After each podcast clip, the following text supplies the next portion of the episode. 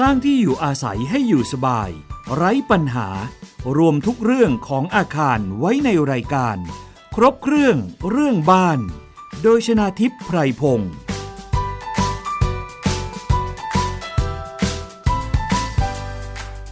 สวัสดีค่ะ คุณผู้ฟังคะขอต้อนรับเข้าสู่รายการ ครบเครื่องเรื่องบ้านนะคะ ทางวิทยุไทย PBS ฟังได้ทาง www.thaipbsradio.com แอปพลิเคชันไทย PBS Radio ทั้งสดแล้วก็ฟังย้อนหลังนะคะ รวมถึงขอบคุณสถานีวิทยุมชด้วยค่ะ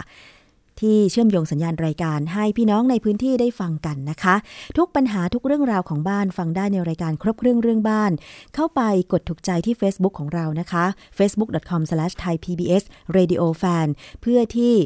ถ้าอยากจะติดต่อกับทางรายการ ก็ยินดีเป็นอย่างยิ่งเลย มีปัญหาเกี่ยวกับบ้านนะคะ ทั้งบ้านทั้งคอนโด ทั้งอาคาร การพักอาศัยพื้นที่ส่วนบุคคลหรือสาธารณะ แจ้งเรามาได้ค่ะ เพราะว่าจริง ๆ แล้วจุดประสงค์ของรายการนี้ก็คือทำทุกเรื่องเกี่ยวกับที่อยู่อาศัยให้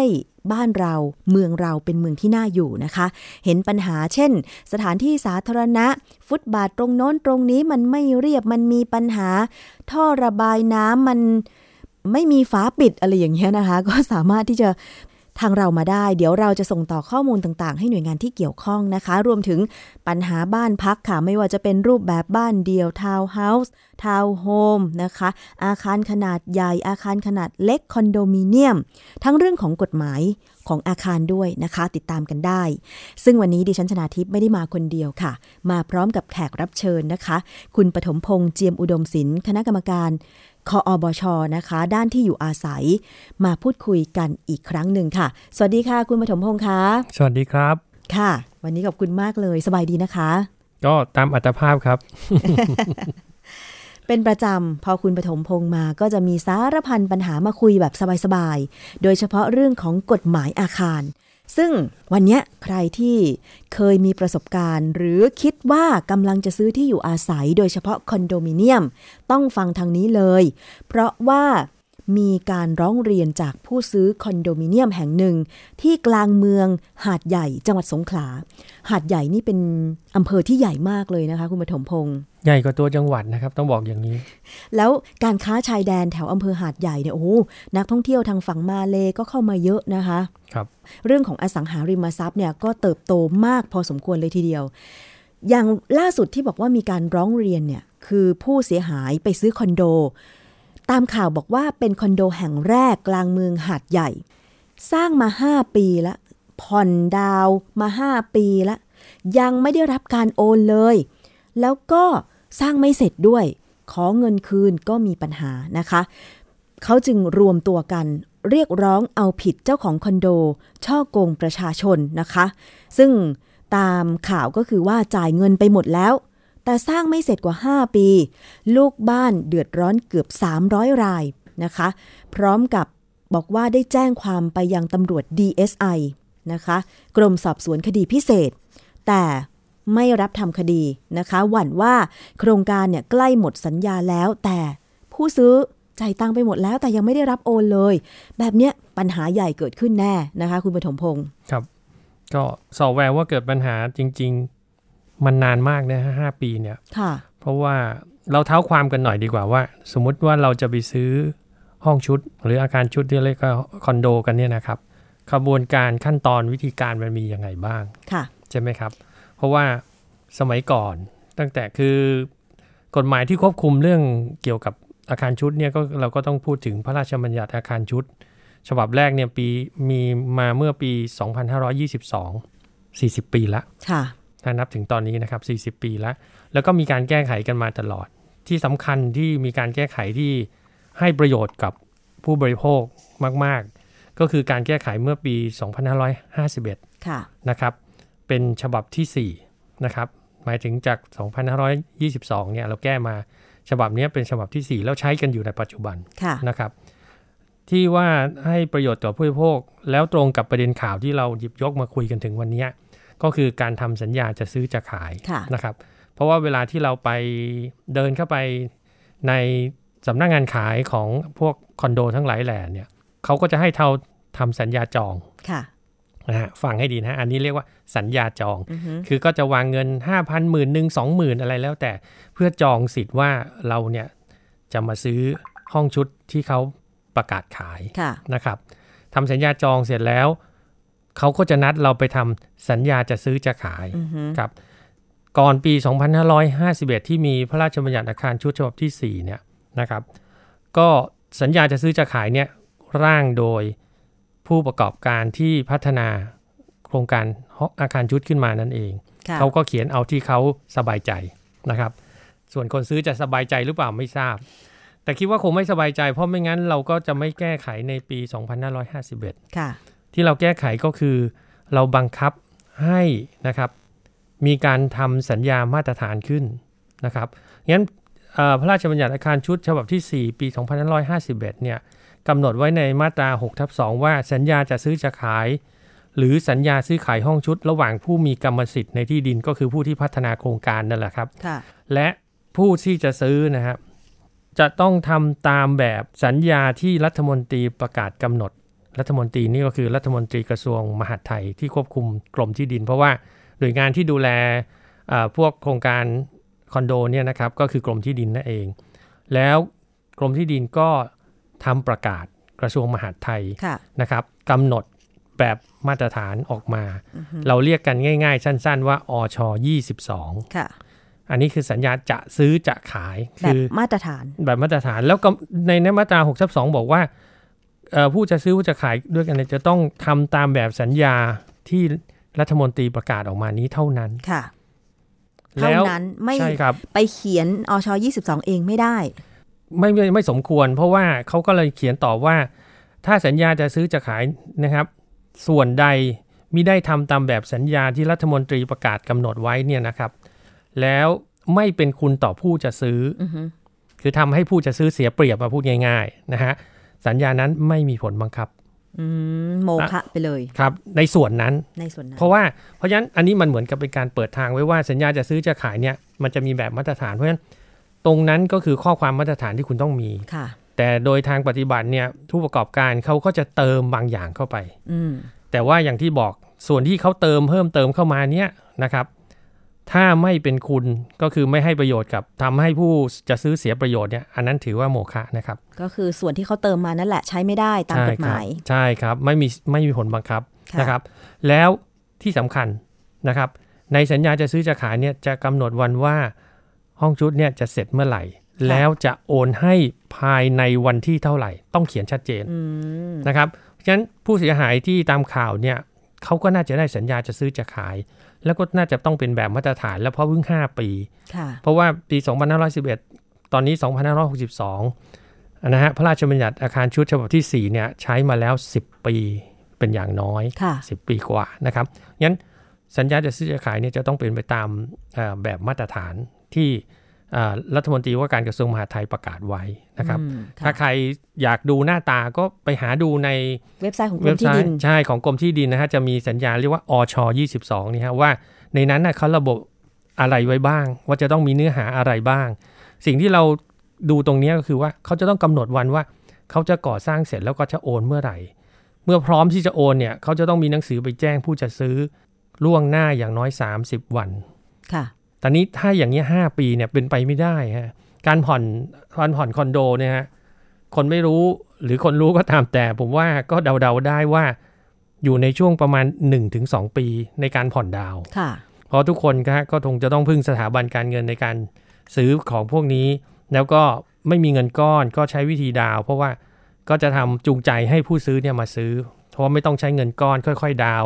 ดาวเสร็จโอนกัน แล้วก็ไป จ่ายเงินกับสถาบันเงินการเงินต่อไป ใช่ เพราะว่าอันนี้ดิฉันก็ข้องใจว่าสร้างไม่เสร็จตั้ง 5 ปี ตามภาพข่าวเนี่ยก็คือว่ายังไม่เป็นห้องเลยนะ เป็นแค่โครงของคอนโดนะคะ ซึ่งมีการรวมตัวกันของผู้ซื้อเห็นบอกว่าน่าจะประมาณ 300 รายก็คือมี 300 กว่าห้องนั่นเองนะคะคแต่ก็สงสัยเหมือนกันว่าทุกรายก็คงจะไม่ได้ซื้อเงินสด พอผ่อนดาวกับโครงการเสร็จก็ต้องนำห้องนั้นเนี่ยไปจำนองกับ ทางธนาคารเพื่อผ่อนดาวต่อเพื่อจ่ายเงิน เพื่อผ่อนชำระต่อใช่ไหมคะ อันนี้ไม่แน่ใจเหมือนกันว่าทางธนาคารที่เจ้าของห้องเนี่ยเจ้าของร่วมไปกู้เนี่ยนะคะ เขาได้มีการดำเนินการสอบถามไปทางโครงการไหมว่าเมื่อไหร่จะได้โอน เพราะว่าตัวธนาคารเองก็ก็ย่อมอยากจะได้สินทรัพย์เป็นจำนองครับใช่ไหมคะ คืออย่างนี้ครับคุณน้ำคือปกติเนี่ยแม้แต่ผู้พัฒนาโครงการเนี่ยนะครับเขาก็ไม่ได้กำเงิน ก้อนมาก้อนหนึ่งแล้วก็มาซื้อที่ดินแล้วก็มาพัฒนาโครงการ เขาก็มีเงินที่จะซื้อที่ดินมา ที่เขาดูและทำเลนี้สวย เหมาะ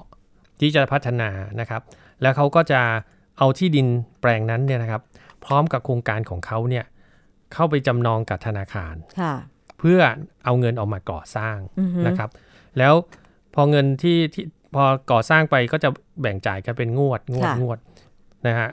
ธนาคารก็ต้องดูดูพัฒนาการของโครงการว่าสร้างไปถึงไหนอะไรยังไงค่ะนะครับแล้วตรงเนี้ยธนาคารหรือสถาบันการเงินเนี่ยก็จะได้ดอกเบี้ยละในการที่เขาจะเอาโครงการของเขาเข้ามาเข้ากับโครงการ อันนี้คือการกู้ระหว่างผู้พัฒนาอสังหาริมทรัพย์ เอาที่ดินไปเข้าแบงค์เพื่อครับกู้เงินมาสร้างใช่ครับแต่ดิฉันกำลังหมายถึงว่า ผู้ที่เป็นเจ้าของร่วมที่ไปซื้อครับรายย่อย 300 กว่าห้องอะคค่ะรับคงไม่มีใครซื้อเงินสดทั้งหมดใช่ครับที่บอกใช่ว่าจ่ายไปทั้ง 5 ปีครับเพราะฉะนั้นเนี่ยสถาบันการเงินที่ให้เจ้าของร่วมกู้ต่างๆ ซึ่งอาจจะมีหลายธนาคารมากเลยครับเขาไม่มีการทวงถามเลยเหรอว่าทำไมห้องของคุณยังไม่เสร็จ แล้วเมื่อไหร่คุณจะได้รับโอน เพราะว่าถ้าเราไปกู้อย่างดิฉันกู้แบงค์เนี่ยวันที่โอนก็คือต้องโอนเป็นชื่อของแบงค์ส่วนดิฉันก็จะได้เอกสารที่เป็นสำเนา ของห้องชุดมา ดิฉันไม่ใช่เจ้าชื่อเจ้าของ แต่แบงค์ที่ดิฉันกู้เงินน่ะเป็นชื่อเจ้าของเป็นเจ้าของอย่างเงี้ยค่ะเอาอันนี้ผิดนิดนึงคุณน้ำค่ะ เราวันตอนแรกเนี่ยฮะพอเขาเอาห้องชุดเนี่ยต้องต้องเริ่มจากการเอาห้องชุดเนี่ยไปจดทะเบียนกับอาคารต้องเสร็จเรียบร้อยแล้วค่ะนะครับ พออาคารเสร็จเรียบร้อยเนี่ยเขาเจ้าของโครงการเนี่ยก็จะเอาห้องชุดทั้งหมดเนี่ยนะฮะทั้งโครงการเนี่ยไปจดทะเบียนกับกรมที่ดิน เมื่อวันที่เขาจะโอนห้องชุดห้องแรกอืมนะครับทีนี้สมมุติว่าทานการจดทะเบียนผ่าน อันนี้ผมว่าตามข่าวเนี่ยอาจจะยังไม่ได้จดทะเบียนด้วยซ้ำเพราะอาคารยังไม่เสร็จ มันยังไม่อาคารไม่เสร็จเนี่ยก็ไม่สามารถที่จะเอาไปจดทะเบียนเป็นอาคารชุดได้ด้วยเพื่อโอนได้ใช่ครับอ๋องั้นขั้นตอนมันยังไม่ถึงแต่ยังไม่ว่าถึงตรงที่คุณน้ำว่า เพราะว่าแต่ว่าเขาทำการขายไปแล้วค่ะใช่ไหมครับทำตั้งสำนักงานขายขายแล้วก็ ทำสัญญาจองต่อมาสัญญาจะซื้อจะขายกับผู้ซื้อว่าเนี่ยคุณจะซื้อเราจะขายอือฮึใช่ไหมครับ ตอนนี้มันอยู่ที่ขั้นตอนว่าจะเป็นสัญญาจะซื้อจะขายอือฮึแล้วอย่างที่บอกว่าในสัญญาจะซื้อจะขายจะต้องระบุวันว่าโครงการจะเสร็จเมื่อไหร่อืมตรงเนี้ยธนาคารจะที่จะให้ลูกค้ากู้เนี่ยจะยังไม่ค่อยเกี่ยวนะครับ สิ่งที่เกี่ยวก็คือเจ้าของโครงการกับทางผู้จะซื้อว่าเอ้ยจะเสร็จเมื่อในเมื่อนานนี้อย่างที่บอกว่า ผู้จะขายเนี่ยนะฮะหรือผู้พัฒนาโครงการเนี่ยจะต้องมีหนังสือแจ้ง กับผู้จะซื้อว่าอ้าวล่วงหน้า 30 วันนะ อย่างเช่น วันนี้วันที่ 20นะครับก็บอกว่าวันที่ 20 เดือนหน้าเนี่ยขอให้ไปโอน ซึ่งตรงนั้นแหละครับ คนจะซื้อเนี่ยถ้าไม่มีตังค์ก็ต้องไปติดต่อธนาคารบอ๋ออกเนี่ยจะซื้อหรือว่าติดต่อไว้ก่อนก็ได้บอกจะซื้อเนี่ยนะ แล้วธนาคารผู้ปล่อยกู้ให้เรา ผู้จะซื้อก็จะนั่งรอว่าเมื่อไหร่นัดไปโอนอือฮึอ่า พอพอเมื่อไหร่นัดไปโอนเขาก็ถึงจะไปโอนค่ะเพราะฉะนั้นเขารออย่างเดียวครับเขาทำแค่นั้นอย่างเดียว แต่ว่าธนาคารที่เป็นเจ้าของโครงการที่ที่ให้เจ้าของโครงการกู้ เอามาดำเนินการก่อสร้างเนี่ยแหละครัค่ะบอันนั้นอาจจะไม่สบายใจหน่อยเพราะโครงการไม่เสร็จอือฮึเจ้าของโครงการก็จะไม่มีเงินไปคืนเขาอ่าแต่ว่าอันนี้น่าจะหมายถึงว่าผู้ที่ไปซื้อเป็นเจ้าของร่วมเนี่ยน่าจะผ่อนดาวน์ยังไม่ใช่ครับนำห้องเข้าสถาบันการเงินอย่างครับก็แสดงอย่าว่า อาจจะจ่ายเงินดาวน์หมดแล้ว แต่ว่าไม่ใช่เงินทั้งหมดของราคาห้อง ไม่ใช่ครับส่วนอืมมากก็ประมาณสัก 10%อ๋อถ้าแข่งขันกันดูๆก็อาจจะแค่5%ค่ะนะครับอันนี้ก็คือเราจ่ายไปแต่ว่า เพราะฉะนั้นตอนนี้มันจะมีสัญญาจะซื้อจะขายระหว่างผู้พัฒนาโครงการค่ะกับผู้จะซื้อก็คือลูกที่ในอนาคตจะเป็นลูกบ้านเนี่ยแหละครับค่ะผู้จะซื้อเนี่ยเขา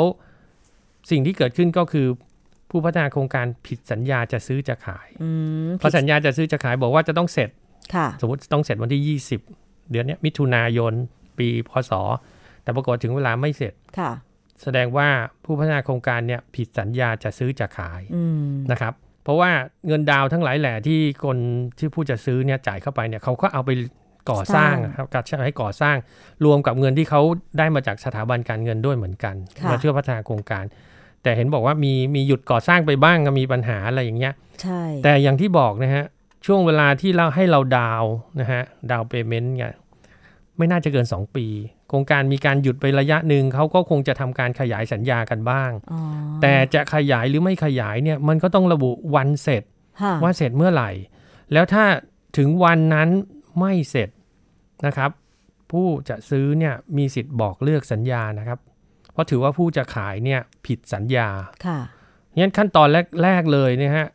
ไม่ใช่ว่าไปไปร้องให้คนนู้นทำคนนี้ทำเราเป็นคู่สัญญากับเขาเป็นคู่สัญญากับเจ้าของโครงการ เราจะต้องทำการบอกเลิกสัญญาให้เหตุผลนะฮะไปหาเพื่อนที่เป็นทนายหรืออะไรก็ได้เนี่ยนะครับบอกว่าทำโนติสใบว่าเนี่ยตามที่สัญญาซื้อจะขายระบุว่าว่า วันที่หนึ่งมกราอาคารชุดจะเสร็จและจะทำการโอนภายใน 30 วัน แต่ปรากฏว่าณขณะนี้ไม่เสร็จตามสัญญา เราจึงขอบอกเลิกและขอรับเงินคืน นี่คือขั้นตอนที่ถูกต้องนะครับ ถูกต้องว่าเนี่ยเราก็ทำใช้สิทธิ์ของเราตามที่ตัวบทกฎหมายเขากำหนดไว้ให้ เราก็บอกเลิกสัญญา เพราะฉะนั้นทางนั้นก็จะต้องตอบ ดังนี้ถ้าเราทำอย่างนี้ครบขั้นตอนแล้วตอนนี้เราจะไปให้หน่วยงานรัฐ อย่างเช่น ไม่ว่าจะเกี่ยวกรมที่ดินหรืออะไรช่วยเนี่ย อันนี้ ก็เป็นขั้นตอนต่อไปที่ถูกต้องเหมือนกันแต่ว่าไม่ใช่อยู่ดีๆ ไปเรียกให้เขาบอกว่า DSI คุณมาช่วยฉันหน่อยค่ะอันนี้ไม่ใช่นะครับ เราต้องทำเพราะว่ากฎหมายเรื่องกฎหมายกับเราเนี่ย เรามีหน้าที่ตามกฎหมาย เรามีสิทธิตามกฎหมาย เราต้องทำตามหน้าที่ของเราก่อนให้ถูกให้ครบถ้วน แล้วเนี่ยมันจะเป็นช่องแล้วก็เป็นทางให้หน่วยงานที่เขาจะช่วยเหลือเราเนี่ยสามารถเข้ามาได้เพราะเราทำถูกต้องแล้วนะครับ ไม่ใช่ไปร้องเลยนะฮะ ต้องทำให้ถูกต้องก่อนเหมือนกับว่า ถ้าสมมติในอาคารชุดยกตัวอย่างว่า เจ้าของร่วมไม่จ่ายค่าส่วนกลางนะฮะผู้จัดการก็ต้องมีหนังสือแจ้งก่อนนะฮะแจ้งก่อนว่าเนี่ยคุณค้างค่าส่วนกลางให้รีบมาชำระ ครั้งที่ 1 ให้เวลา 15 วัน ครั้งที่ 2 15 วัน ครบ 15 วันแล้ว ผู้จัดการบอกไม่จ่ายแน่ ๆ ผู้จัดการไปฟ้องอย่างนี้ศาลรับ แต่คุณเดินมาถึง ผู้จัดการบอกไปฟ้องศาลเลยเขาไม่จ่ายตังค์ศาลก็บอกคุณยังไม่ทำหน้าที่ตามกฎหมายเลยศาลก็จะไม่รับนะครับ เพราะว่ามันมี process กระบวนการของมัน อันนี้เราต้องทำความเข้าใจนะครับ เรื่องกฎหมายเนี่ยไม่ได้ยุ่งยากวุ่นวายอะไรนะครับ แต่ว่ามีกระบวนการที่เราต้องทำความเข้าใจแล้วมันอยู่ใกล้ตัวเราด้วยค่ะครับเรื่องของซื้อคอนโดผ่อนดาวมา 5 ปี แล้วก็ยังไม่ได้รับโอน จนกระทั่ง จริงๆ แล้วน่าจะมีการขอคืนเงิน แต่ว่าไม่แน่ใจว่าตอนช่วงขอคืนเงินดาวเนี่ยนะคะมีการทำให้มันถูกต้องเหมือนที่ทางคุณปฐมพงษ์ว่ามาไหม เช่นทำหนังสือบอกเลิกสัญญาและขอเงินคืน อันเนี้ยก็ต้องเป็นลายลักษณ์อักษรด้วยใช่ไหมคะ ดีที่สุดเลยครับ เพราะว่าการไปพูดปากเปล่าเนี่ยมันไม่มีหลักฐานต่อให้อัดคลิปก็เถอะ ก็ใช้เป็นหลักฐานที่ไม่ดีนะครับ เพราะฉะนั้นเนี่ยสิ่งที่ถูกต้องเนี่ยในเมื่อเรามีสัญญาซื้อขาย ซึ่งเป็นกระดาษเป็นลายลักษณ์อักษรเรียบร้อย เราก็ควรจะทำหนังสือทวงนะครับ ทวงถาม แล้วก็บอกเลิกสัญญาเนี่ยเป็นลายลักษณ์อักษรเหมือนกัน แล้วให้ทางโครงการเนี่ยเซ็นรับวันที่เป๊ะๆนะฮะมีหลักฐานอย่างนี้เนี่ยเวลาถึงจะถึงเหตุจะต้องไปฟ้องร้องอะไรกันก็ง่ายค่ะ แต่ผมสังเกตอย่างว่าทำไมถึงทิ้งเวลามาถึงห้าปีนะครับ เหมือนกันเลย ก็ก็อาจจะหนึ่งคอนโดเนี้ยอาจจะอยู่ในทำเลที่ทุกคนอยากได้ค่ะก็เลยรอมาเรื่อยๆอ่าก็เลยรอมาเรื่อยๆสองเนี่ย ผมว่าบางทีเขาก็ส่วนใหญ่จะเจออย่างนี้คือผู้บริโภคก็ไม่อยากจะเรียกว่าเคี่ยวเล็กเคี่ยวน้อยไม่อยากจะเรื่องมาก ฉันอยากได้ห้องมากกว่า ซื้อก็อยากได้ เอาหนะเขาจะเลทนิดเลทหน่อย รอกันไปรอกันมาลืมนะฮะห้าปีโมจะทำมาหากิน ก็อาจจะเป็นไปได้อ้าวมาดูอีกทีอู้ห้าปีแล้วนะครับ แต่น่าจะเอะใจกันบ้างว่าแล้วมันไม่ใช่คนเดียวมีหลาย ๆ คนคุณน้ำจำคดีที่บางแสนได้ไหมครับจำได้ อันนั้นเนี่ยเขาทำเลเขาน่าจะดีเขาก็หนึ่งห้องก็ไปขายตั้งสามสี่ลาย แล้วก็โอนไม่ได้อันนั้นคนละอย่างกัน แต่ว่าทุกคนก็จะต้องมีสัญญาจะซื้อจะขายเหมือนกันนั่นแหละ แล้วก็เอามายันกันว่าใครทำก่อนอ คนคนคนที่ทำครั้งแรกก็ถือว่าถูกต้องสองสามสี่อันนี้ก็ต้องไปดำเนินการตามขั้นตอนเหมือนกัน จำได้เลยคอนโดที่บางแสนที่มาร้องเรียนที่ไทย PBS เนี่ยนะคะ บางห้องเนี่ยที่เอาไปเข้าสถาบันการเงินก็คือไปกู้ธนาคารเนี่ยนะคะ ก็จะได้รับโอน เพราะว่าเนี่ยสถาบันการเงินไม่ยอม แต่ถ้าบางห้องที่ซื้อเงินสดเนี่ยโดน ทางโครงการผัดผ่อนว่าเมื่อไรจะไปโอนให้สักทีไม่โอน แล้วก็นำห้องที่ซื้อเงินสดไปขายให้อีกคนหนึ่ง ใช่ดิฉันจำได้ว่าเคยสัมภาษณ์เจ้าของห้องนั้นน่ะมารู้ตัวอีกทีคือเขาเป็นคนซื้อคนที่สามซึ่งเขาก็ไม่ได้รับโอน เพราะว่ามีคนหนึ่งกับคนสองมายืนยันว่าเขาซื้อไปแล้วอะไรอย่างเงี้ยนะคะอันนั้นอันนั้นกรณีหนึ่ง แต่อันนี้เนี่ยก็คือเห็นเห็นอยู่ว่าตึกไม่เสร็จใช่ไหมครับ เป็นโครงแล้วก็ไม่มีความคืบหน้า เออถ้าเป็นผมนะฮะผมสงสัยต้องทำหนังสือบอกเลิกสัญญาก่อนเลยว่ายังไงและขอเงินคืน ครบขั้นตอนไม่ต้องรอว่าเขาในอนาคตจะสร้างเสร็จหรือไม่เสร็จเนี่ยเราก็ขอเงินคืนได้เพราะว่าถือว่าผิดสัญญาจะซื้อจะขายที่กำหนดมาแล้วพอผิดสัญญาซื้อขายเราก็มีสิทธิ์บอกเลิกสัญญา เราจะไม่เป็นผู้เป็นฝ่ายเสียหายละแล้วเขาเขาก็จะต้องคืนเงินเรา แต่สำคัญคือว่า ก่อนที่จะจ่ายเงินดาวเนี่ยมีการทำสัญญาจะซื้อจะขายหรือไม่ เพราะเรื่องนี้ดิฉันก็เคยได้รับเรื่องร้องเรียนเกี่ยวกับ หนังสือสัญญาจะซื้อจะขายเหมือนกันคคือจริง ๆ แล้วเนี่ยพอเราไปดูบ้าน เราพึงพอใจละ เราตกลงจะซื้ออย่างที่คุณสัญญาบอกเอออย่างที่คุณปฐมพงศ์บอกเลยว่า อันดับแรกจะต้องมีสัญญาจองว่าเราจองห้องนี้ด้วยเงินมัดจำสามหมื่นห้าหมื่นแสนหนึ่งอะไรก็ว่าไปใช่ไหมคะครับ นอกจากสัญญาจอง พอเราจะ ซื้อจริง ๆ ก็ต้องมีการเซ็นสัญญาจะซื้อจะขาย มันมีกรณีหนึ่งคุณปฐมพงศ์น่าสนใจมากเคยสัมภาษณ์ในรายการครบเครื่องเรื่องบ้านด้วย เหตุเกิดเป็นหมู่บ้านของผู้พัฒนาอสังหาริมทรัพย์ ชื่อดังมาก พูดไปนี่คือทุกคนอ๋อใหญ่มากนะคะ เป็นทาวน์โฮมรู้สึกว่าจะสามชั้นสองชั้นหรือสามชั้นนี่แหละ อันนี้มีหลายประเด็นมากที่เป็นปัญหาหนึ่งก็คือพนักงงานขายเสนอขายอีกราคาหนึ่ง มีโบชัวเรียบร้อยนะว่า 3 ล้านกว่า แต่พอจ่ายเงินจริงตามหนังสือสัญญาจะซื้อจะขาย ราคาบ้าน2ล้าน6นะคะ แต่ว่าอันเนี้ยมันเป็นทริคของพนักงงานขายอย่างหนึ่ง คือมาเสนอแผ่นพับโบชัวขาย 3 ล้าน3ล้าน9หมื่นบาท แต่พอจะไปยื่นกู้สถาบันการเงิน อันเนี้ยตั้งข้อสังเกตไว้เลยว่า พนักงงานขายจะรับ เป็นธุระจัดการเรื่องการกู้เงินกับสถาบันการเงินให้เรา โดยที่กู้ไม่เต็มวงเงินคือ3ล้าน9หมื่นบาท กู้แค่2ล้าน8แสนกว่าบาท เมื่อเจ้าของบ้านสงสัยว่าทำไมกู้แค่นี้ ก็เผื่อว่าเผื่อเหลือเผื่อขาด ซึ่งแบงก์มีข้อกล่าวอ้างว่าทางธนาคารไม่ให้กู้เต็มวงเงินอยู่แล้ว ใช่ครับ ปกติธนาคารไม่ให้กู้เต็มวงเงินค่ะโครงการที่ดีมีศักยภาพเต็มที่ก็จะได้ 90%อ่าฮะถ้าสมมติว่าโครงการ ความแข็งแรงของโครงการน้อยหน่อยก็อาจจะเหลือสัก 85 80 นะครับค่ะ แต่ทีนี้มันก็มีอีกข้อหนึ่งคือว่า มีโปรโมชั่นเสนอของแถมรวมมูลค่ากว่า 2 0 0 0 0 0บาท ให้ผู้ที่ตัดสินใจซื้อภายในกี่วันกี่วัน ทีนี้คนที่ร้องเรียนเนี่ยก็คือรีบตัดสินใจ เพราะว่าเดี๋ยวกลัวว่าจะไม่ได้ของแถม 2 0 0 0 0 0กว่าบาท กู้ไป2ล้าน8แสนกว่าบาท ผ่านปุ๊บเรียบร้อย แต่ ยังไม่ได้เซ็นสัญญาจะซื้อจะขายในทันทีว่าจะได้รับโอนบ้านเมื่อไหร่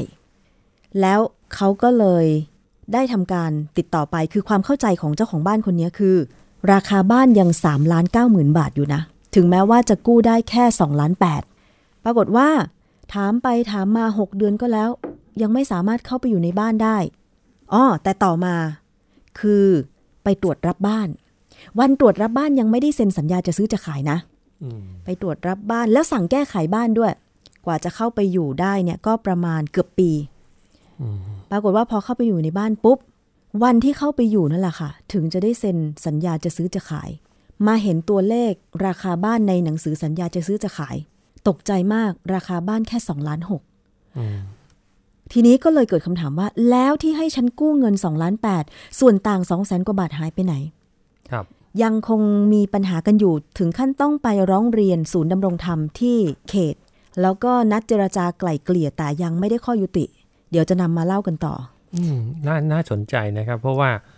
ราคาบ้านจริง ๆ2ล้านหกไปให้เรากู้2ล้านแปดตัวเลขง่ายๆนะครับบอกมีของแถม2องแสนใช่ไหมครับเนี่ยอันเนี้ยเป็นเขาเรียกว่าเขาเอาจุดที่เราอยากได้ของแถมเนี่ย มาเป็นตัวที่ทำให้เราเนี่ยตกลงทุกอย่างจริงๆแล้วคือเขาบวกของแถมไปในราคาบ้านแล้ว ใช่ครับ เพราะว่าเราต้องจ่ายถึง2ล้านแปดใช่ครับนี่นะเขาเขาเป็นเป็นว่าเรื่องของแถมเนี่ยไม่ใช่เฉพาะพวกบ้านคอนโดหรืออะไรนะครับ ผมว่าขายของทุกอย่างทุกวันนี้คุณน้ำจะเห็น เขาจะมีเอาซื้อนี่หนึ่งอย่าง มีของแถมบางทีของแถมเนี่ยเขาบอกมูลค่าเนี่ยสูงกว่าของชิ้นหลักที่เราจะซื้อด้วยซ้ำไป แล้วก็บอกว่าแล้วบวกเบ็ดเสร็จลดเหลือเท่านั้นเท่านี้ ทุกคนก็จะเห็นของแถมแล้วบอกออของแถมมูลค่าอีกตั้งเยอะ รีบตัดสินใจซื้อเลย โดยที่ก็จะลืมรายละเอียดเล็กๆน้อยๆของนี้ มีคุณภาพดีตามที่เราต้องการหรือเปล่า เราเราจำเป็นจะต้องซื้อของชิ้นนี้จริง ๆ หรือเปล่าอะไรอย่างเงี้ยเป็นต้น อันนี้ก็เหมือนกันก็เป็นทริคที่คนขายเขาก็จะเอามาหลอกล่อเราค่ะให้เราตกหลุมพรางลงไป แต่ไม่มีสัญญาจะซื้อจะขายเนี่ยทำไมธนาคารถึงปล่อยกู้ นั่นน่ะสิ ดิฉันก็งงอยู่ว่า คือทางผู้ร้องเข้ามาเนี่ยก็บอกว่า ตอนแรกก็ไม่ได้เอะใจไง เพราะว่าเขาให้ไปดูบ้าน เขาให้ไปตรวจ เพราะว่าทางพนักงานขายยอมที่จะเป็นธุระให้กับผู้จะมาซื้อบ้านทุกอย่าง อันนี้เราก็ไม่รู้ว่ากับทางธนาคารเนี่ย พนักงานขายมีสัมพันธภาพอะไรกันหรือเปล่า บางอย่างหรือเปล่า เป็นไปได้ครับคุณน้ำคุณน้ำบอกว่าเขาเป็นธุระให้ทุกอย่าง ใช่ เขาก็ยื่นอะไรก็ไม่รู้มาให้เราเราก็เซ็นอือฮึเซ็นเซ็นเซ็นเซ็นบอกเนี่ยอันนี้จะไปยื่นธนาคารเอาเซ็นเซ็นเซ็นเซ็นไปนะครับ อันเนี้ยเป็นบทเรียนอันหนึ่งสำหรับผู้จะซื้อไม่ว่าจะสินค้าอะไรจะเป็นคอนโดมิเนียมบ้านจัดสรรที่ดินอะไรก็ตามแต่เนี่ยนะครับ ซึ่งโดยปกติเนี่ยเราก็จะต้องทำมาหากินไม่มีเวลา แล้วทางโครงการเนี่ยก็มักจะให้พนักงานของเขานี่แหละครับ มาบริการเดี๋ยวติดต่อ เรามีสถาบันการเงินบริการอือฮึอ่าจะมีคำนี้เกิดขึ้นใช่เราจะมีสถาบันบริการคุณจะเลือกอันไหนหนึ่งสองสามสี่ถูกอ่าอะแบงค์นี้เอ่อธนาธนาคารนี้ดดออกกเบี้เบี้ยยเท่านี้เท่านี้ธนาคารนี้มีเงื่อนไขแบบนั้นแบบนี้ แล้วเหมือนกับเขามีอะไรนะครับ กับสถาบันการเงินไหนเป็นพิเศษเขาก็จะเชียร์สถาบันการเงินนั้นใช่อันี้เงื่อนไขดีนู่นนี่นั่นว่าไป แล้วก็เดี๋ยว พี่เตรียมแค่สำเนาบัตรประชาชนสำเนาทะเบียนบ้านมาสำเนาสลิปเงินเดือนสลิปเงินเดือนมาเดี๋ยวดำเนินการให้หมดเลยค่ะนะครับ แม้แต่จริง ๆ นะวันวันไปโอนนะครับ ก็ยังมอบให้มอบฉันทะให้เออเราตัวไม่แทต้อนงไปไปโอนเราไม่ต้องไปเลยก็ได้นะใช่ รายนี้ก็เหมือนกัน วันไปโอนก็ตัวเองก็ทำงานแฟนก็ทำงาน ก็คือมอบฉันทะให้พนักพนักงานขาย ไปจัดการให้ทุกอย่างที่สำนักงานที่ดินอืมแล้วก็มีตัวแทนของธนาคารตีเช็คมา ใบแรก2ล้าน6เท่าราคาบ้าน ใบที่ 2 2แสนนิดนิดๆอีกใบหนึ่งห้าห้าหมื่นกว่าบาทครับเกิดคำถามเลยทันที พอมารู้ทีหลังว่า2 0 0แสนกว่านั้นค่าอะไร และอีก 5 0,000 กว่านั้นค่าอะไร อย่างนี้ยังไม่ได้คำตอบ ยังไม่ได้คำตอบ จนกระทั่งต้องไปแจ้งความดำเนินคดีกับพนักงานขายของโครงการ แล้วมันมีการภาคเศษว่าทางโครงการบอกว่าไม่รู้ไม่เห็นกับ การขายของพนักงานคนนี้ กลุ่มนี้คือพนักงานขายคนหนึ่งอาจจะรับผิดชอบลูกค้าหลายคน ซึ่งแต่ละคนก็โดนคล้าย ๆ กัน แต่ทางผู้ซื้อหมู่บ้านแห่งนี้ก็ยืนยันว่ามันเป็นโบชัวร์ที่มีตราประทับมีโลโก้ของผู้พัฒนาโครงการชัดเจน เพราะฉะนั้นพนักงานขายจะทำโบชัวร์ขึ้นมาเอง โดยที่ทางผู้จัดการโครงการแห่งนั้นไม่รับรู้เชียวหรืออะไรอย่างนี้ ตอนนี้กำลังอยู่ในช่วงของการดำเนินคดีอยู่ ครับ ตอนนี้พอพูดถึงตรงนี้ บัวชัวอะไรพวกเนี้ยเนี่ยฮะก็อยากจะเสริมเป็นความรู้ให้นะครับ เพราะว่าปกติแล้วเนี่ยก็ต้องมีการโฆษณาประชาสัมพันธ์ขายของกันอยู่แล้วค่ะมีการลง เดี๋ยวนี้ก็ต้องออนไลน์นะครับ หรืออาจจะทำคัดเอาท์ขนาดใหญ่ไว้ที่หน้าโครงการ อาจจะลงโฆษณาในนิตยสารหนังสือพิมพ์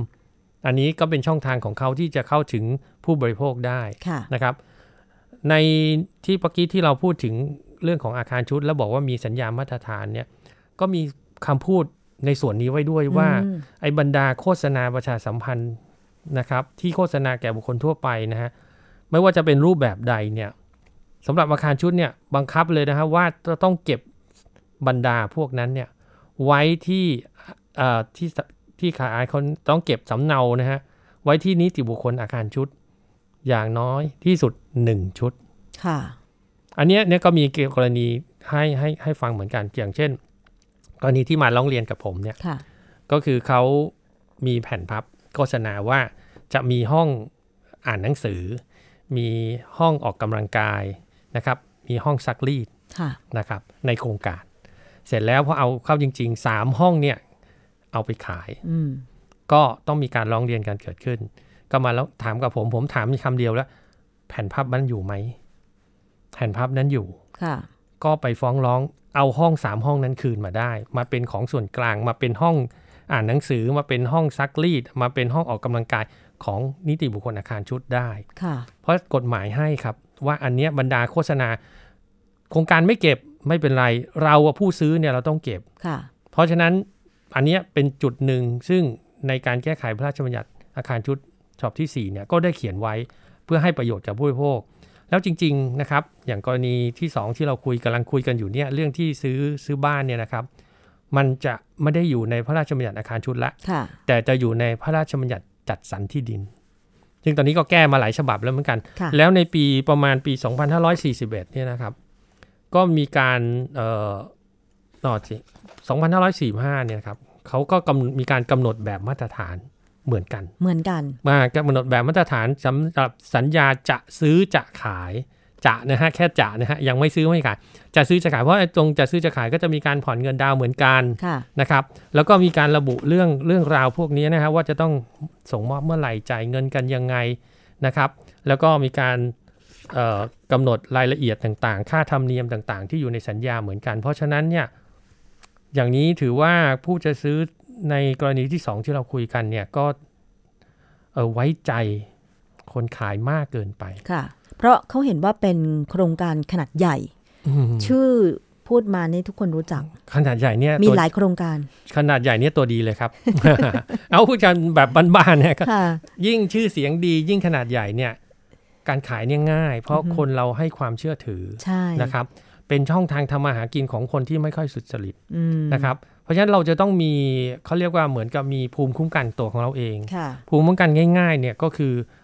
หาเดี๋ยวนี้ข่าวสารรายละเอียดต่างๆเนี่ยหาในอินเทอร์เน็ตไม่ยากทำไม่เป็นใช้ลูกนะครับ ใช้ลูกใช้หลานนะฮะใช้ลูกน้องก็ได้นะฮะลูกตัวนะฮะหลานเลยให้หาในข้อสงสัยนะครับ กฎหมายมันอยู่ใกล้ตัวเรา พอเราหารายละเอียดมาแล้วศึกษานิดหน่อย ไม่เข้าใจถามผู้รู้ โทรส่งเรื่องราวมาถามคุณน้ำก็ได้นะครับการครบเครื่องเรื่องบ้านครับ เราก็ถ้าเราตอบได้เราก็ยินดีที่จะตอบนะฮะเพราะเป็นประโยชน์ ในเมื่อมีคนที่คอยจ้องที่จะเอาเปรียบเรา เราก็ต้องมีภูมิคุ้มกันตัวของเราเองนะครับ ในรายละเอียดพวกนี้อย่างที่บอกหาง่ายหาได้ แล้วก็มีผู้ที่เป็นอาสาสมัครจะช่วยหลายอย่าง อย่างตอนนี้ผมกำลังผันตัวไปอีกอย่างหนึ่งอะไรคะ ก็คือ เรื่องที่ฮอตตอนนี้นะฮะฮอตตอนนี้ก็คือเรื่องของการวางผังเมืองนะครับเพราะว่าเมืองเรากำลังเติบโตอาคารชุดมีมากมาย เดี๋ยวเรามาเล่ากันต่อดีไหมได้ครับได้ครับ ตอนนี้เราไปพักกันครู่หนึ่งก่อนได้ครับ หยุดไว้ให้คุณผู้ฟังอยากฟังเพราะว่าเราเคยพูดเรื่องพรบผังเมืองไปแล้วหลาย ๆ ครั้ง แต่ว่าจะมีอะไรคืบหน้า เดี๋ยวเรามาคุยกันต่อในช่วงหน้า กับรายการครบเครื่องเรื่องบ้านนะคะ คุณกำลังฟังรายการ ครบเครื่องเรื่องบ้าน ทางวิทยุไทย PBS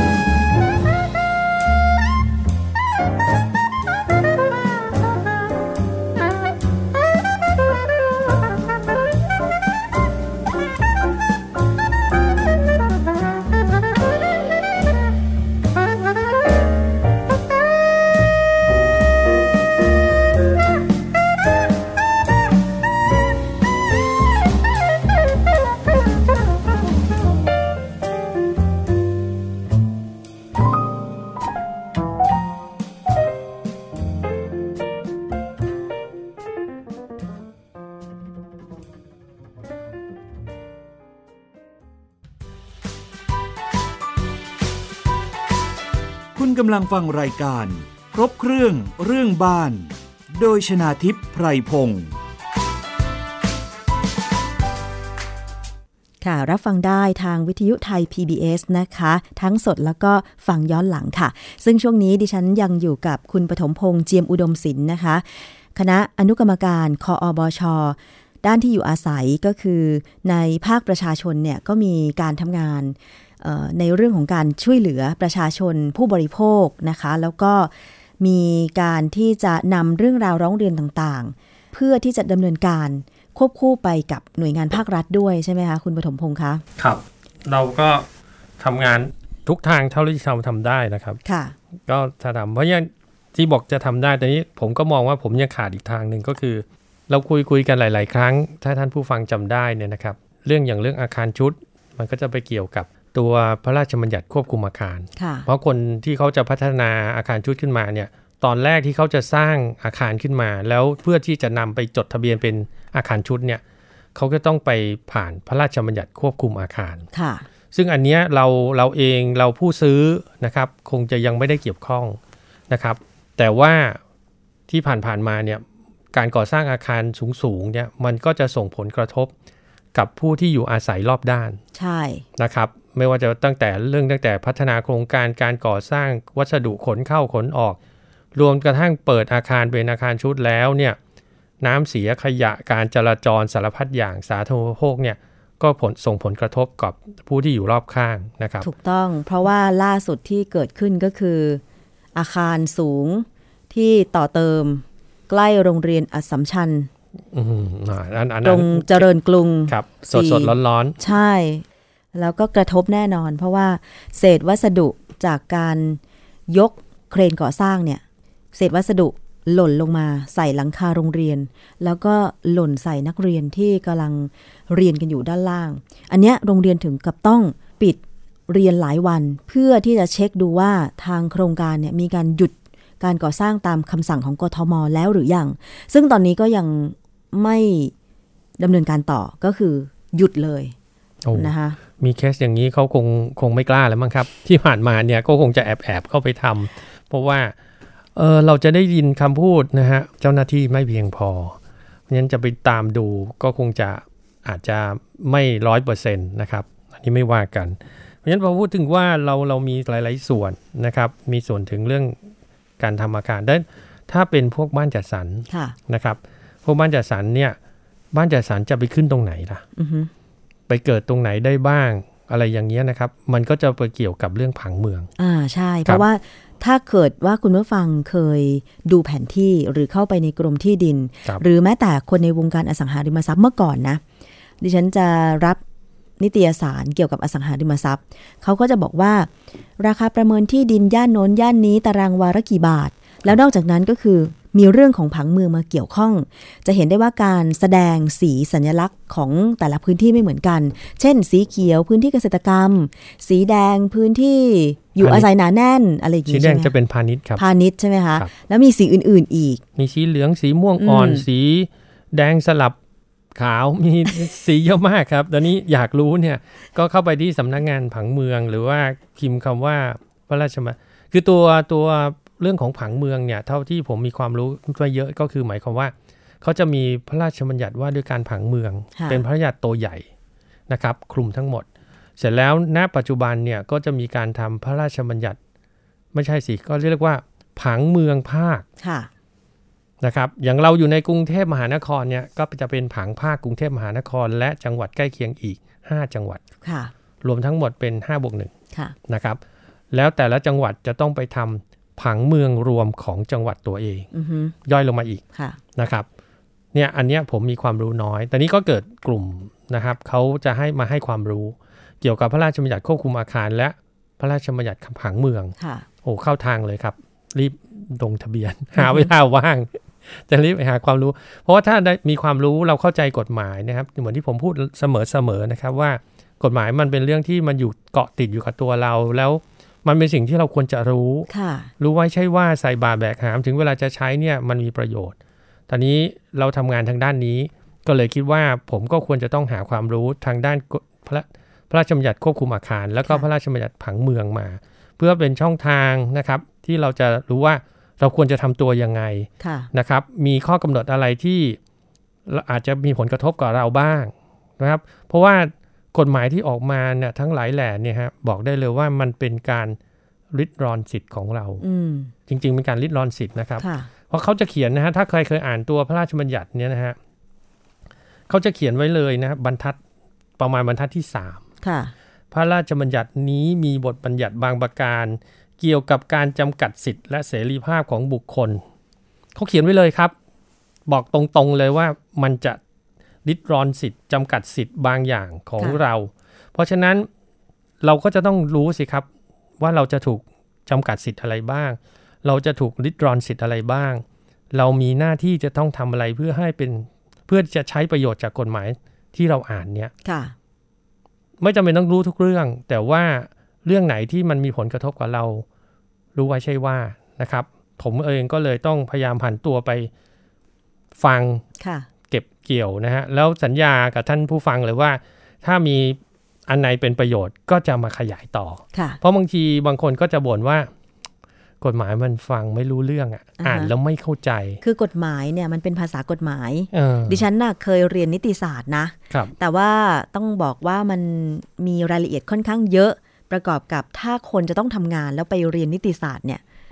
ต้องยอมรับว่าไม่มีเวลาที่จะไปท่องจริง ๆ แล้วภาษากฎหมายเป็นอะไรที่หลายคนสายหน้าบอกไม่เข้าใจ ไม่เข้าใจ มันก็มีบ้างที่ไม่เข้าใจ แต่หลักๆก็คือ ต้องมีเวลาไปท่องกับมันนะคะ เพราะฉะนั้นเนี่ยถ้าเกิดมีนักกฎหมายที่เชี่ยวชาญ ในตัวบทกฎหมายแม่นว่าอย่างนั้นเถอะนะคะก็มาสรุปความให้เราฟังอะ่ะ เราก็จะ ได้รู้ไปแล้วขั้นหนึ่ง ถึงแม้ว่าจะไม่ละเอียดทุกตัวอักษรก็ตาม แต่เข้าใจง่าย ๆตามแบบที่ควรจะเป็นนะคะใช่ครับใช่ครับ ก็จริง ๆ อย่างในตัวอย่างพระราชบัญญัติอาคารชุดเองเนี่ยนะครับ ผมเองผมไม่ได้จบกฎหมายแต่ถ้าใครจำได้ผมคุณน้ำเคยถามตอนที่เจอผมแรกๆว่าผมนะ่ะไปเกี่ยวข้องอะไรกับพวกนี้ได้ไง ก็คือตัวผมเองเนี่ยไปซื้ออาคารชุดแล้วก็เกิด มีปัญหา uh-huh. นะฮะสมัยนั้นเนี่ยประมาณปี 2542จำได้ 4142 นะฮะชุกยุค IMF พอดีเนี่ยเราก็ไปคอนโดหลุดดาวก็ไปซื้อ ปรากฏว่ามีปัญหายอดฮิตตอนนั้นก็คือถูกทางโครงการเอาเปรียบ uh-huh. แล้วผมก็ต้องโดนคดีความนะฮะเพราะว่าเราก็ไปไปขัดขาเขาโดยที่เราไม่ได้ตั้งใจ แต่เราคิดว่าอันนี้เป็นสิทธิ แล้วก็เป็นผลประโยชน์ของเราเราก็ต้องรักษาไว้ แต่กลายเป็นว่ามันทำให้เขาเนี่ยสะดุดเขาก็เลยใช้วิธีการฟ้องร้องก็คือใช้กฎหมายเขาใช้ประโยชน์จากกฎหมายมาจัดการเรา ผมก็เลยจะต้องมานั่งศึกษา พระราชบัญญัติอาการชุดอย่างจริง ๆ จังๆนะครับ แล้วก็ต่อสู้คดีจนกระทั่งอ๋อเออกฎหมายยากอย่างนี้ กฎหมายจะต้องเวลาขึ้นศาลจะต้องพูดยังไงนะครับ พูดแค่ไหนที่เป็นประโยชน์กับเรา ถ้าใครเคยขึ้นศาลนะฮะแต่ท่านผู้ฟังอาจจะไม่เคยขึ้นก็ได้ ก็จะมีการถาม แล้วเวลาพูดพูดแค่ไหน ก็ต้องเตรียมกับทนาย พูดแค่ไหน พูดแค่นี้แล้วหยุดอย่าพูดต่อเพราะพูดต่อไม่เป็นประโยชน์กับเรา ทางฝั่งตรงข้ามเหมือนกันเขาก็จะพูดในสิ่งที่เขาเป็นประโยชน์แล้วก็เป็นโทษกับเรา อย่างนี้ครับ แต่ว่าพอศึกษาทำคดีเอ่อเป็นคดีอยู่หลายปีก็เลย ทำความเข้าใจมันพอรู้เรื่องนะครับ แล้วก็เนี่ยเอามาขยายความกันว่าเป็นอะไร แล้วก็สามารถที่จะไปช่วยอาคารชุดอื่น ๆ ที่เขามีปัญหาคล้าย ๆ กับผมเนี่ยแล้วก็เอาไปใช้ได้ ก็เขาบอกเออจริง ๆ ก็ไม่ยากบอกไม่ไม่ยาก แต่คุณต้องอย่างคุณน้าบอกฮะต้องทำความเข้าใจมันหน่อยนะครับ แต่ว่าถ้ามีผู้รู้มีคนที่เข้าใจแล้วมาขยายความต่อก็ง่ายขึ้นนะครับ ซึ่งทางรายการก็ยินดีนะครับที่จะช่วยเหลือแล้วก็ ขยายความอะไรได้ อย่างที่บอกเดี๋ยว สัปดาห์หน้าผมไปไปอบรมเสร็จเรียบร้อยแล้ว ถ้ามีเวลานะฮะมีช่วงเวลาก็จะเอามาเล่าให้ฟังก็ได้นะฮะว่ามีอะไรที่ที่น่าสนใจบ้าง เพราะตอนนี้ผังเมืองกรุงเทพมหานครอย่างที่บอกผังภาคกำลังจัดทำกันอยู่ค่ะ แล้วก็มีกลุ่มที่ผู้ได้รับการเดือดร้อน จากการวางผังเมืองนะครับ กลุ่มที่ได้รับการเดือดร้อนจากการสร้างอาคารสูง ซึ่งมีพระราชบัญญัติอาคารชุด พระราชบัญญัติควบคุมอาคารเนี่ยดูแลอยู่ แล้วเขาได้รับความเดือดร้อนยันเราก็ต้องต้องใช้ของพวกนี้ซึ่งมันเกี่ยวกับที่อยู่อาศัยของเรา ผังเมืองเหมือนกันมีการตัดถนน วางผังเมืองตัดวางเส้นทางคมนาคมทำถนนแล้วก็จะได้ยินข่าวหมู่บ้านออกมานะฮะหรือว่าบางคนขับรถไปก็อาจจะเจอป้ายว่าไม่เอาทางขึ้นลง ทางด่วนไม่เอาถนนตัดผ่านอะไรแบบนี้เป็นต้น ซึ่ง เขาได้รับความเดือดร้อนนั่นคือเขาที่อยู่ในพื้นที่แล้วแล้วเขาได้ความความเดือดร้อนจากการวางผังเมืองใหม่เขาก็จะต้องมา เพราะฉะนั้นคนพวกนี้ก็จะต้องใช้กฎหมายเหมือนกัน ใช่นะคะ เพราะฉะนั้นกฎหมายเป็นเรื่องใกล้ตัวของเราทุกคนจริง ๆนะคะ แล้วเรื่องบ้านที่อยู่อาศัยเนี่ยทุกคนน่ะก็ต้องการบ้านที่อยู่อาศัย เพราะว่าเป็นปัจจัย 4 ใช่ไหมคะ อาหารอาคารอาพรโอสถ 4 อย่างเนี่ยจำได้เลยท่องตั้งแต่สมัยเด็ก ๆ เราเราเป็นคนไม่มีบ้านไม่ได้นะ คือคนไร้บ้านเนี่ยมีอยู่ แต่ว่าดิฉันคิดว่าคงไม่มีใคร ไม่อยากไม่มีบ้านใช่ไหมทุกคนทุกคนพยายามดิ้นรนดิ้นรนที่จะมีบ้านเป็นของตัวเองนะบ้านเขาก็บอกว่าบ้านคือวิมานของเราจะเล็กจะใหญ่จะแคบ แค่ไหนจะอยู่สูงจะอยู่ต่ำนะฮะเป็นของเนื้อในเมื่อเป็นของเราแล้วเนี่ย เราก็จะรู้สึกว่าอันนั้นนะคือวิมานของเรา เราก็สรรสร้างของเรานะจะงบประมาณสร้างสองแสนหรือ 20 ล้านก็บ้านของเรา ใช่ครับบ้านของเราเหมือนกันงั้นเราเรามีความพอใจกับสิ่งที่เรามี เราก็จะมีความสุข มันก็เป็นวิมานของเราได้เหมือนกันแต่อย่างที่บอกนะฮะไม่ว่าเราจะอยู่ในส่วนไหนประเทศไหนของโลกเนี่ยมันก็จะมีกฎหมายมาควบคุมเพื่อให้คนเราเนี่ยสามารถอยู่ร่วมกันได้โดยที่ไม่มีการเอ่อเอาเปรียบซึ่งกันและกัน แล้วตอนนี้นะไม่ใช่เฉพาะกรุงเทพที่ชุมชนดั้งเดิมนะคะที่อาจจะเดือดร้อนกับ การก่อสร้างอาคารขนาดใหญ่ก็คือตอนนี้ใจกลางเมืองในพื้นที่กรุงเทพหรือปริมณฑลเนี่ยมันจะมีที่ดินทำเลทองอยู่ใช่ไหมคะ แล้วตอนนี้คอนโดมิเนียมเกิดใหม่เยอะมากโดยเฉพาะตามแนวรถไฟฟ้าสายต่างๆ ไม่เฉพาะเมืองใหญ่เท่านั้น ไม่เฉพาะกรุงเทพเท่านั้น เมืองใหญ่ตามหัวเมืองก็นี่ไงเชียงใหม่ภูเก็ตนะคะแล้วก็เคสแรกของเราไงหัดใหญ่ มีปัญหา อีกเยอะมากเลยที่มีปัญหาเช่นเดียวกัน ดิฉันไปเชียงใหม่นะคะ คือจริง ๆ เป็นคนเหนือ แต่ไม่ได้อาศัยอยู่เชียงใหม่หรอก เป็นคนลำพูน แต่ว่าเข้าไปเชียงใหม่เนี่ย ระยะหลังๆเนี่ย ตามตรอกซอกซอยที่สมัยเด็กเราเคยไปย่านนั้นเนี่ยนะคะมันเปลี่ยนไปหมดเลย แล้วโรงแรม คอนโดมิเนียม ขนาดใหญ่ อย่างเช่น มันจะมีถนนซูเปอร์ไฮเวย์เชียงใหม่ลำปาง เชื่อไหมสมัยเด็ก ๆ ถนนเส้นนี้เนี่ยเป็นเส้นเลี่ยงเมืองก็ว่าได้ครับคือ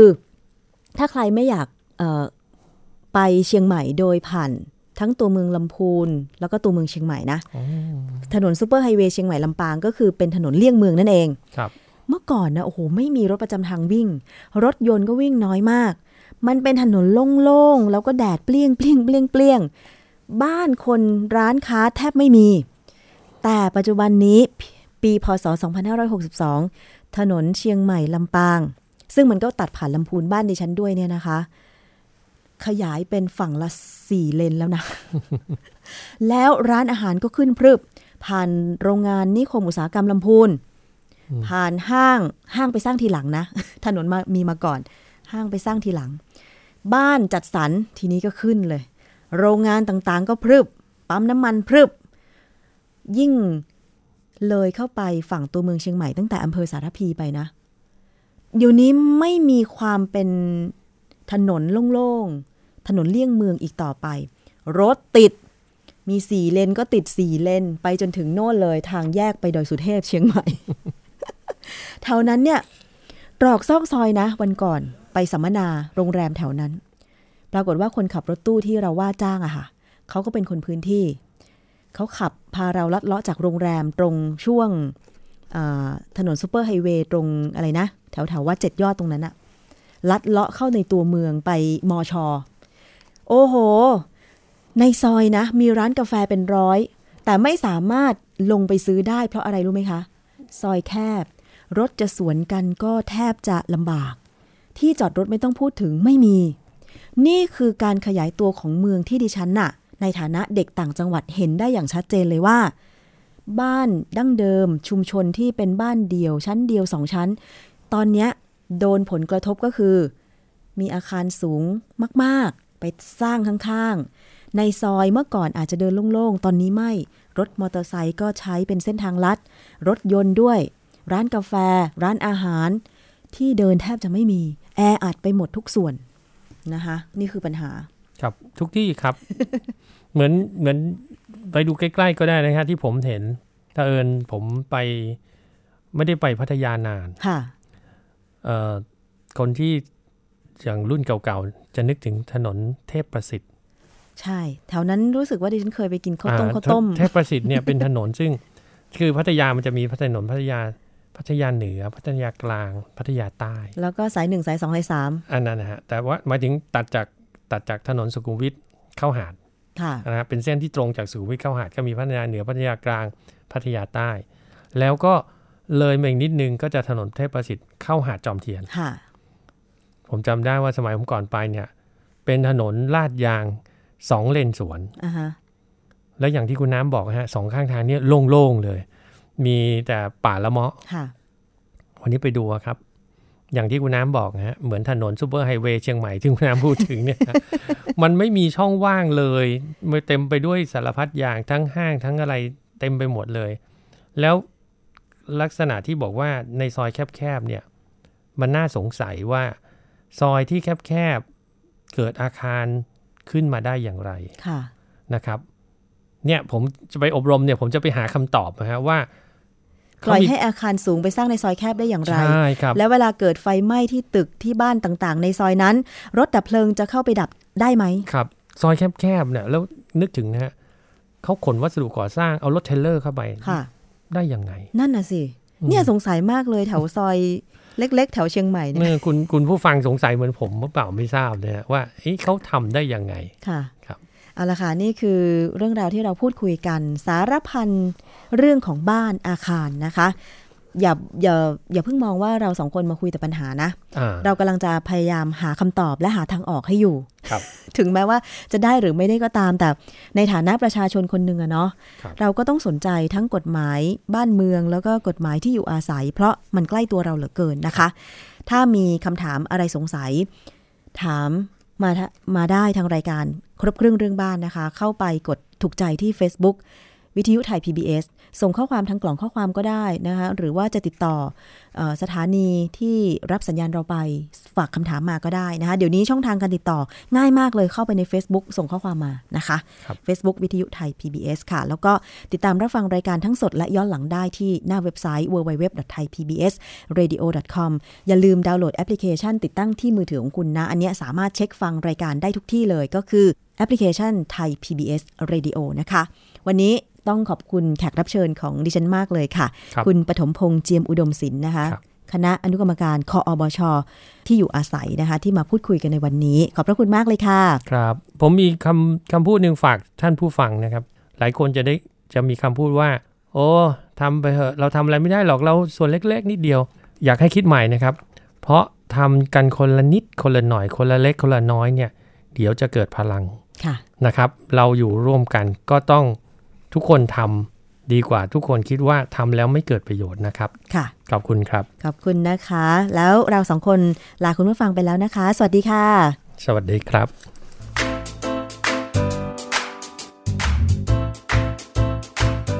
ติดตามรายการ ครบเครื่อง เรื่องบ้าน ทางวิทยุไทย PBS ฟังย้อนหลังได้ที่ เว็บไซต์ thaipbsradio.com แอปพลิเคชัน ไทย PBS Radio และ Facebook ไทย PBS Radio Fan